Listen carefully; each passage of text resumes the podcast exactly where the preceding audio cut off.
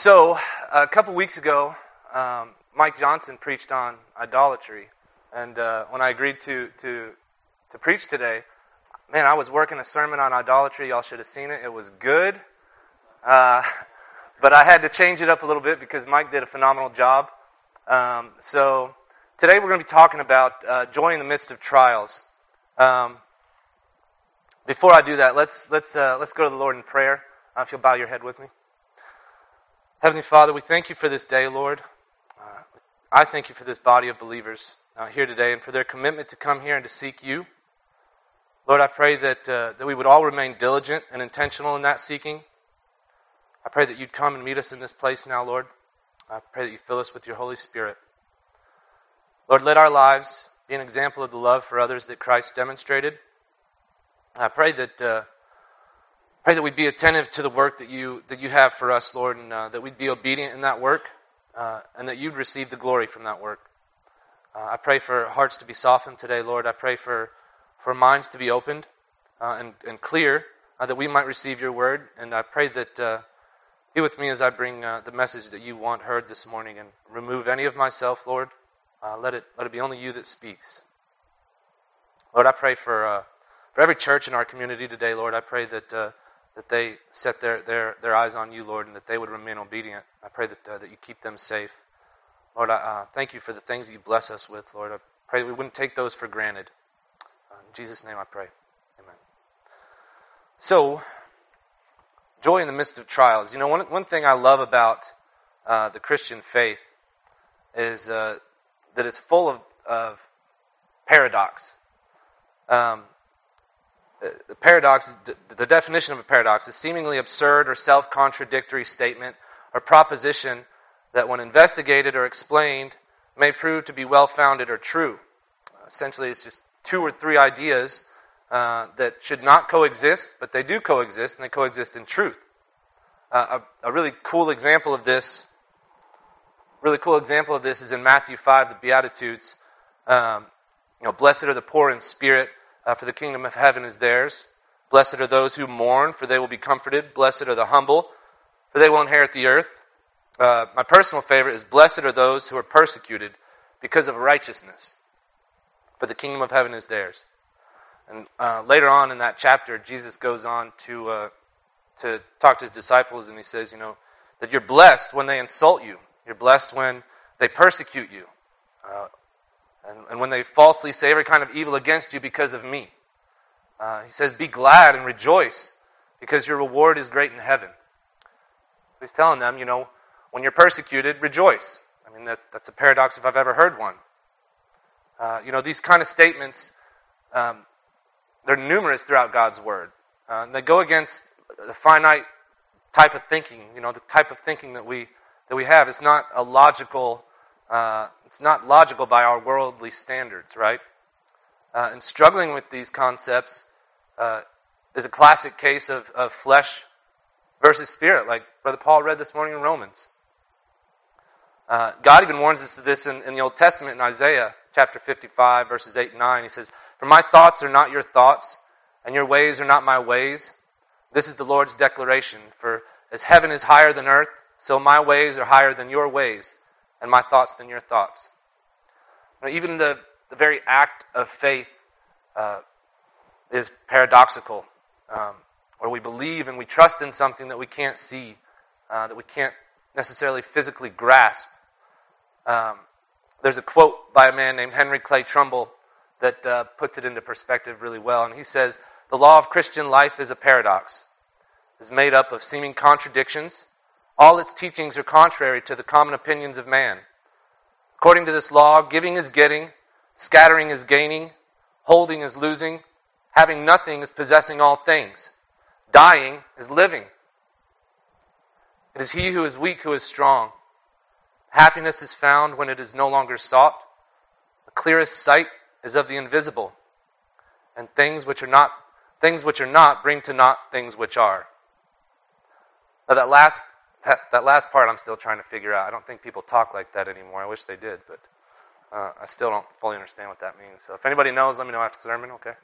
Uh, so anyway, uh, why don't we go ahead and we're going to do our, our morning reading. We're going to be reading out of uh, James chapter 1 this morning. Uh, if you have a copy of God's Word, open it up, James chapter 1. We're going to read verses 2 through 4, and then we're going to skip to 12 through 15. And if everyone would stand, uh, and we'll read God's Word together. James chapter 1, verses 2 and 4, says, Consider it a great joy, my brothers and sisters, whenever you experience various trials, because you know that the testing of your faith produces endurance.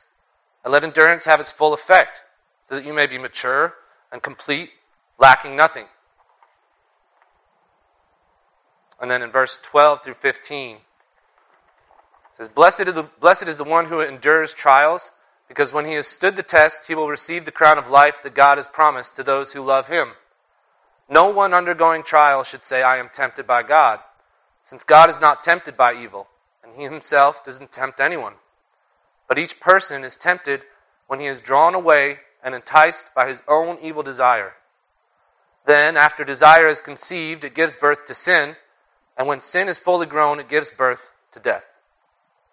You may be seated. So, today we're going to look at the paradox of suffering in the Christian faith. Um, like I already said, throughout the Bible, we're shown, uh, we're shown that there's numerous uh, cases where we're meant to suffer for Christ. Um, uh, not only that, but we're shown that there's joy and that there's peace in the middle of that suffering, uh, in the middle of trials, in the middle of even persecution. Uh, so we're going to clarify a couple types of suffering, and then we're going to look at what suffering produces, and we're going to figure out how do we find that joy? How do we receive that peace when we find ourselves in the middle of trials? Uh, in the middle of heartache or grief or, whatever it may be. Um, there's a distinction between the two kinds of suffering that I want to go over uh, today. And, and, God's word tells us that when we follow Christ, that we'll suffer. Uh, this is the first type of suffering suffering for the sake of righteousness while we are in Christ and Christ is in us. The second type that we're going to go over, uh, it occurs when we stray from the Lord. Uh, it's a type of suffering that uh, results in our will being unaligned with the will of God. Okay? Uh, it's almost like a disciplinary uh, type of suffering, it's consequences, if you will. Uh, so, first type, suffering for the sake of righteousness through Christ. In, uh, in John chapter 15, verse 18, it says, If the world hates you, keep in mind that it hated me first. Later on, Jesus goes on to say, you know, if they persecuted me, they will persecute you. It doesn't say that you may encounter persecution. You know, he doesn't say if they persecuted me, you might get persecuted. He says that you will. Uh, you will encounter trials. You will encounter persecution if, if, if you follow Christ. Uh, it's something that we need to be prepared for and come to expect. Uh, and, and when we're mature in our faith, it's something that, uh, that we can even rejoice in. Okay? Uh, I love uh, in Acts chapter 5. Well, there's a couple stories in Acts. Chapter 5, you know, uh, who is it, Peter? That's, some of the apostles. They're brought before the Sanhedrin uh, for preaching the name of Jesus and doing miracles. And uh, the Sanhedrin, they, they're uh, intimidated by this. You know, they, they don't want to be con, uh, accused of being the killers of, of Christ, right, of Jesus. Um, and they don't want to lose their position uh, that they have, their religious position in the community. So they instruct the apostles to quit speaking about Jesus, quit performing uh, miracles about, you know, in Jesus' name. Um, obviously, the, the, apostles don't, so, uh, you know, and then it says they called the apostles in and had them flogged. Then they ordered them not to speak the name of Jesus and let them go. And this is cool. The apostles left the Sanhedrin after receiving a beating, which back then a flogging was probably, I think it was 39 lashings. Uh, they'd use a rod, they'd use uh, uh whips, uh, that might have little pieces of shells in it, little pieces of glass. Uh, they'd get beat 39 times in a flogging. But the apostles left the Sanhedrin rejoicing because they had been counted worthy of suffering. I, I just think that's so cool. And, you know, if I'm being honest, I ask myself this quite often. If I was in their position, would I have gone away rejoicing in the name of Christ? You know, would I have gone away ecstatic that I just got beat half to death? I don't know. I don't know because I've never experienced that. I hope that I would, but I don't know. Um, there's also another story in Acts chapter 16 uh, where Paul and Silas, uh, I'm just going to read it. It says, Paul and uh, the crowd joined an attack against Paul and Silas, and the magistrates ordered them to be stripped and beaten with rods. After they'd been severely flogged, they were thrown into prison and the jailer was commanded to guard them carefully. When he received these orders, he put them in an inner cell and fastened their feet in stocks. About midnight, Paul and Silas were praying, they were singing hymns to God, and the other prisoners were listening to them. It goes uh, later on in that chapter, it talks about how uh, you know, there was a great earthquake and all the jail cell doors were opened, and the jailer pulled out his sword and was going to kill himself, and Paul stopped him. And, and what happened? You know, the jailer came to know Christ in that moment. Um, and I wonder, you know, would that have happened if Paul and Silas weren't in the middle of this cell, this nasty, dirty cell, locked up, bleeding, singing hymns to God? Would that jailer have come to know Christ if they weren't rejoicing in their suffering? Jesus tells us to uh, expect persecution. Uh, in 1 Peter, he says, Dear friends, don't be surprised when fiery ordeal comes among you to test you as if something unusual were happening to you. Don't act like you're, you know, that it's a surprise. Expect it. Instead, rejoice as you share in the sufferings of Christ, so that you may also rejoice with great joy when the glory is revealed. If you're ridiculed for the name of Christ, you are blessed. The Spirit of glory and of God rests on you. When I was preparing for this, I, I asked myself, how did, how did Jesus avoid the shame of the cross? Um, how was he able to endure all the while keeping his righteousness perfectly intact? You know, how did the apostles find joy in the middle of their persecution? Um, in the middle of horrific physical beatings and uh, you know how were they able to sing hymns and rejoice you know the world the world would have us believe that uh, that our happiness is conditional upon our circumstances. If that's true, then you know, our contentment varies with our mood, uh, with our work status or family status, with our financial stability, with our health. Um, and luckily, it doesn't have to be that way because God reminds us time and time again uh, through His Word that our joy is not dependent on those things. It's not dependent upon our circumstances. It's not dependent upon worldly standards. Our joy should be derived directly from the relationship that we have with Christ. And that's true for everyone, whether you believe or not. Joy is directly correlated to how our will aligns with the will of the Father. An example is in 1 Thessalonians chapter 5. It says, Rejoice always, pray continually, give thanks in all circumstances, for this is God's will for you in Christ Jesus. So Christ was able to endure the cross uh, because his focus was on the will of God, and his joy was in fulfillment of that will and the glory that it would bring to the Father. Likewise, the apostles are able to rejoice and sing hymns uh, after public humiliation and horrible beatings uh, because they didn't care about pleasing the religious leaders of their day. Uh, Paul is pretty blunt about that in a few spots in the New Testament, which I think is funny. I think it's awesome, but it always cracks me up a little bit. But uh, the, their mission, the apostles' mission, was to glorify God. Their obedience was often met with physical harm, uh, and yet they rejoiced because they knew the outcome was the spreading of the name of Christ.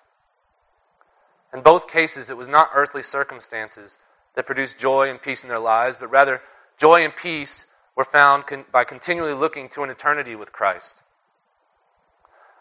So that was a long uh, description of the first type of suffering. The second, uh, second type of suffering uh, is one that I know all too well. Um, probably people here, you know, as well know all too well. It's the suffering because of sin in our lives, which causes a disharmonious state within our hearts and God's will. Trials occur uh, when there's an unalignment of the wills, uh, when we're out of sync uh, with what the Lord would have us to do. It occurs, listen to this, it occurs when that place in our soul that's reserved for a relationship with Christ is occupied by something else. When this happens, our joy and our peace become, like I said, dependent upon our circumstances, and, and then we become, you know, then we are at the mercy uh, of what the world can offer, uh, which is never, never enough, and it will never compare to what God can offer. Uh, this type of suffering is often, uh, it's often just consequences of our decision to shut God out. I know it was in my own life. And when you find yourself here, there's a decision to make. I can cry out to God in repentance and surrender, uh, which leads to a joy and peace that we will never fully understand in this life. Or I can continue to wallow in my shame and my self pity and continue in this sin, which just leads to further destruction and potentially eternal separation. Um, and here's what an example of that looks like in 1 Peter. He says, For there has already been enough time spent in doing what the Gentiles choose to do, carrying on in unrestrained behavior, evil desires, drunkenness, orgies, carousing, lawless idolatry. And then they're surprised that you don't join them in the same flood of wild living, and then they slander you, which we know we should come to expect. They will give an account to the one who stands ready to judge the living and the dead. In this example, the Gentiles, they don't see anything wrong with their lifestyle.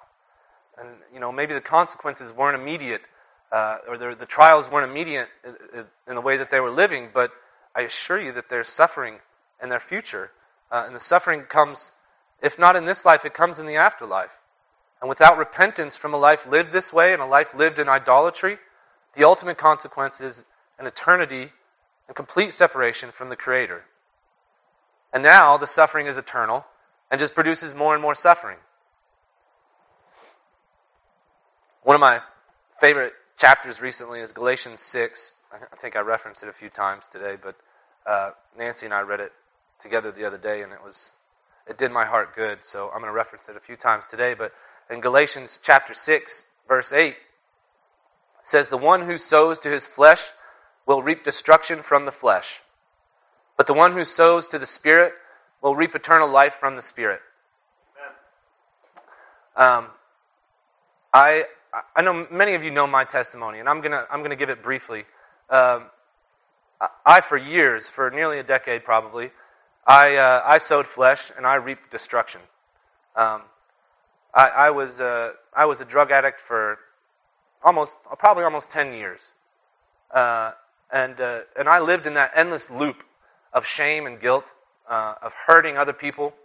Um, not just hurting other people, but hurting the people that were closest to me my mother and my father, my grandparents, my brother, my sister. I would steal, I would cheat, I would lie. I mean, when I tell you guys that I was the scourge of the earth, I've, I've wound up in ditches, I've wound up in jails, I've OD'd. Now, I don't say any of this to shock you. The shocking part of my story is that I lived that way and then I was redeemed through Christ. That's the shocking part of my testimony.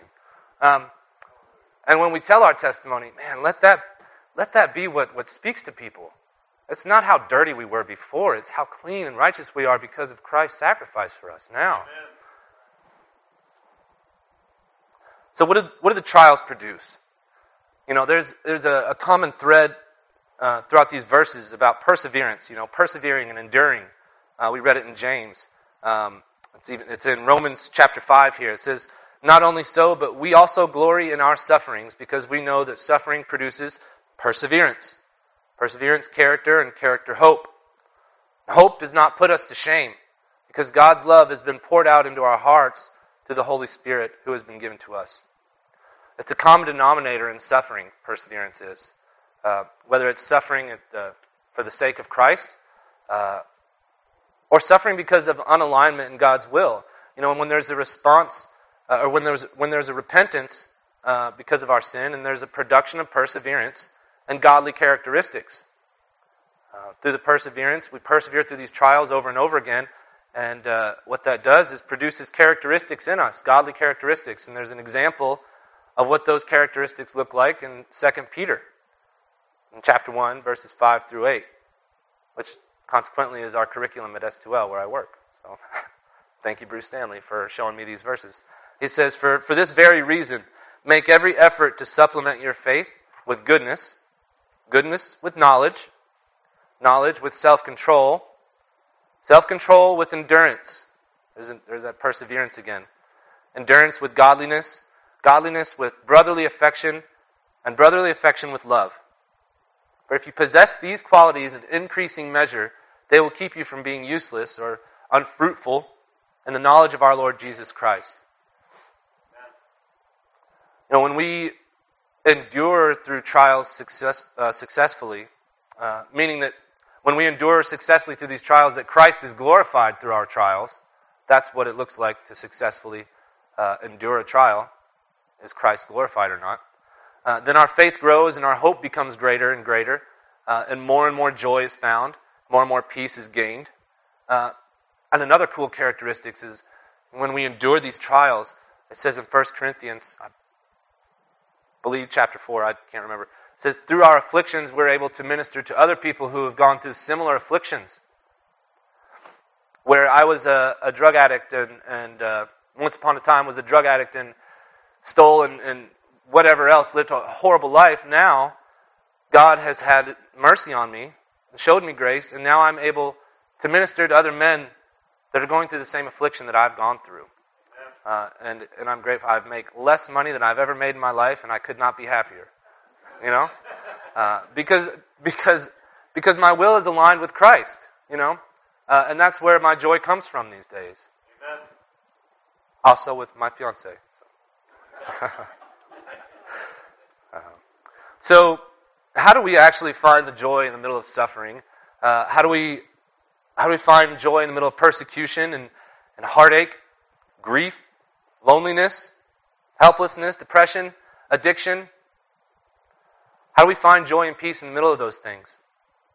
I want you to listen to this. The, listen, the key to finding joy and peace in the middle of our trials and suffering comes from joy of faith in Christ and the glory that goes to Him when we endure those trials. You know, in Galatians 6, uh, right after the warning of Galatians about sowing in flesh and reaping destruction, um, God's word tells us in verses 9 and 10, it says, Let us not get tired of doing good, for we will reap at the proper time. There's that idea of perseverance, not giving up. Therefore, as we have opportunity, let us work for good of all, especially for those who belong to the household of faith. Um, that is not faith my mother, that is faith what we believe in our brother, uh, our brother Morris, I, I, was reading these verses and I, I was reminded of Brother Morris uh, a couple Sundays ago. I get, I get lost. I, I think I come every other weekend. I can't remember. Yeah, that was, that was two weekends ago. That's right. Um, and I, I remember Brother Morris speaking, and I felt like he, he just preached directly to this a couple weeks ago. Um, you know, we as a church body, as, as the saints of Haven currently, we're in the middle of a trial, are we not? Our pastor is, uh, is serving elsewhere, and, and God bless him. Uh, I uh, love the Grissom family, and there's a little shout out to the Grissoms in case they're listening later. You know, Paul, uh, our, our music minister, left uh, to, to uh, pursue school, and he was dear to our hearts. I know he was dear to my heart. Um, you know, we find ourselves in the middle of this trial. Um, you know, just as Brother Morris preached, we continue to to do good, especially for those who belong to this household of faith. Okay? Uh, and, and, and, we all need to step up, like he said. And not just administratively. Um, you know, it's my prayer for, for Haven, for, for the saints of Haven, that, that we would enter into fellowship with one another uh, in a form of transparency with one another. Uh, and that we would bear one another's burdens. Um, we're called to do that as Christians. We're called to bear one another's burdens. Um, and again, going back to Galatians chapter 6 again, told you I like, I like that chapter a lot lately. Uh, God's word instructs us how to deal with times of trouble as a body. It says, Brothers and sisters, if someone is overtaken in any wrongdoing, you who are spiritual, restore such a person with a gentle spirit, watching out for yourselves so that you also won't be tempted. Carry one another's burdens. In this way, you will fulfill the law of Christ. And this is how we find joy in the time of trial or in the time of transition like we're in uh, as a congregation. We bear one another's burdens. We look out for one another. When I came back as a student from S2L, I remember talking to Miss Vivian and uh, just talking to her about the, the brotherhood that I experienced there that, that uh, was so foreign to me because I had lived isolated for so long. And she, uh, she started describing what the body of Christ looks like, or what it's supposed to look like, or what it's supposed to do, and how I have a blind spot. If she's facing me, she can see my blind spot. I can see hers. You know, and, uh, and that's what, that's what uh, we do for one another. That's part of carrying one another's burdens and looking out for one another. Um, so, and that's what Galatians tells us, uh, and that that's how we find joy in the middle of transi- uh, in the middle of this transitional period. Uh, we lean on one another. Uh, it's when we protect one another and carry one another's burdens that we fulfill the law of Christ. The law of Christ is love love of God and love of our fellow human, and this will produce joy within and glorify Him. One of my, a couple of my favorite verses, Hebrews 12, 1 and 2 says, Therefore, since we are surrounded by such a great cloud of witnesses, let us throw off everything that hinders and the sin that so easily entangles. Let us run with perseverance, there's perseverance again, the race marked out for us, fixing our eyes on Jesus, the pioneer and perfecter of faith. For the joy set before him, he endured the cross, scorning its shame, and sat down at the right hand of the throne of God.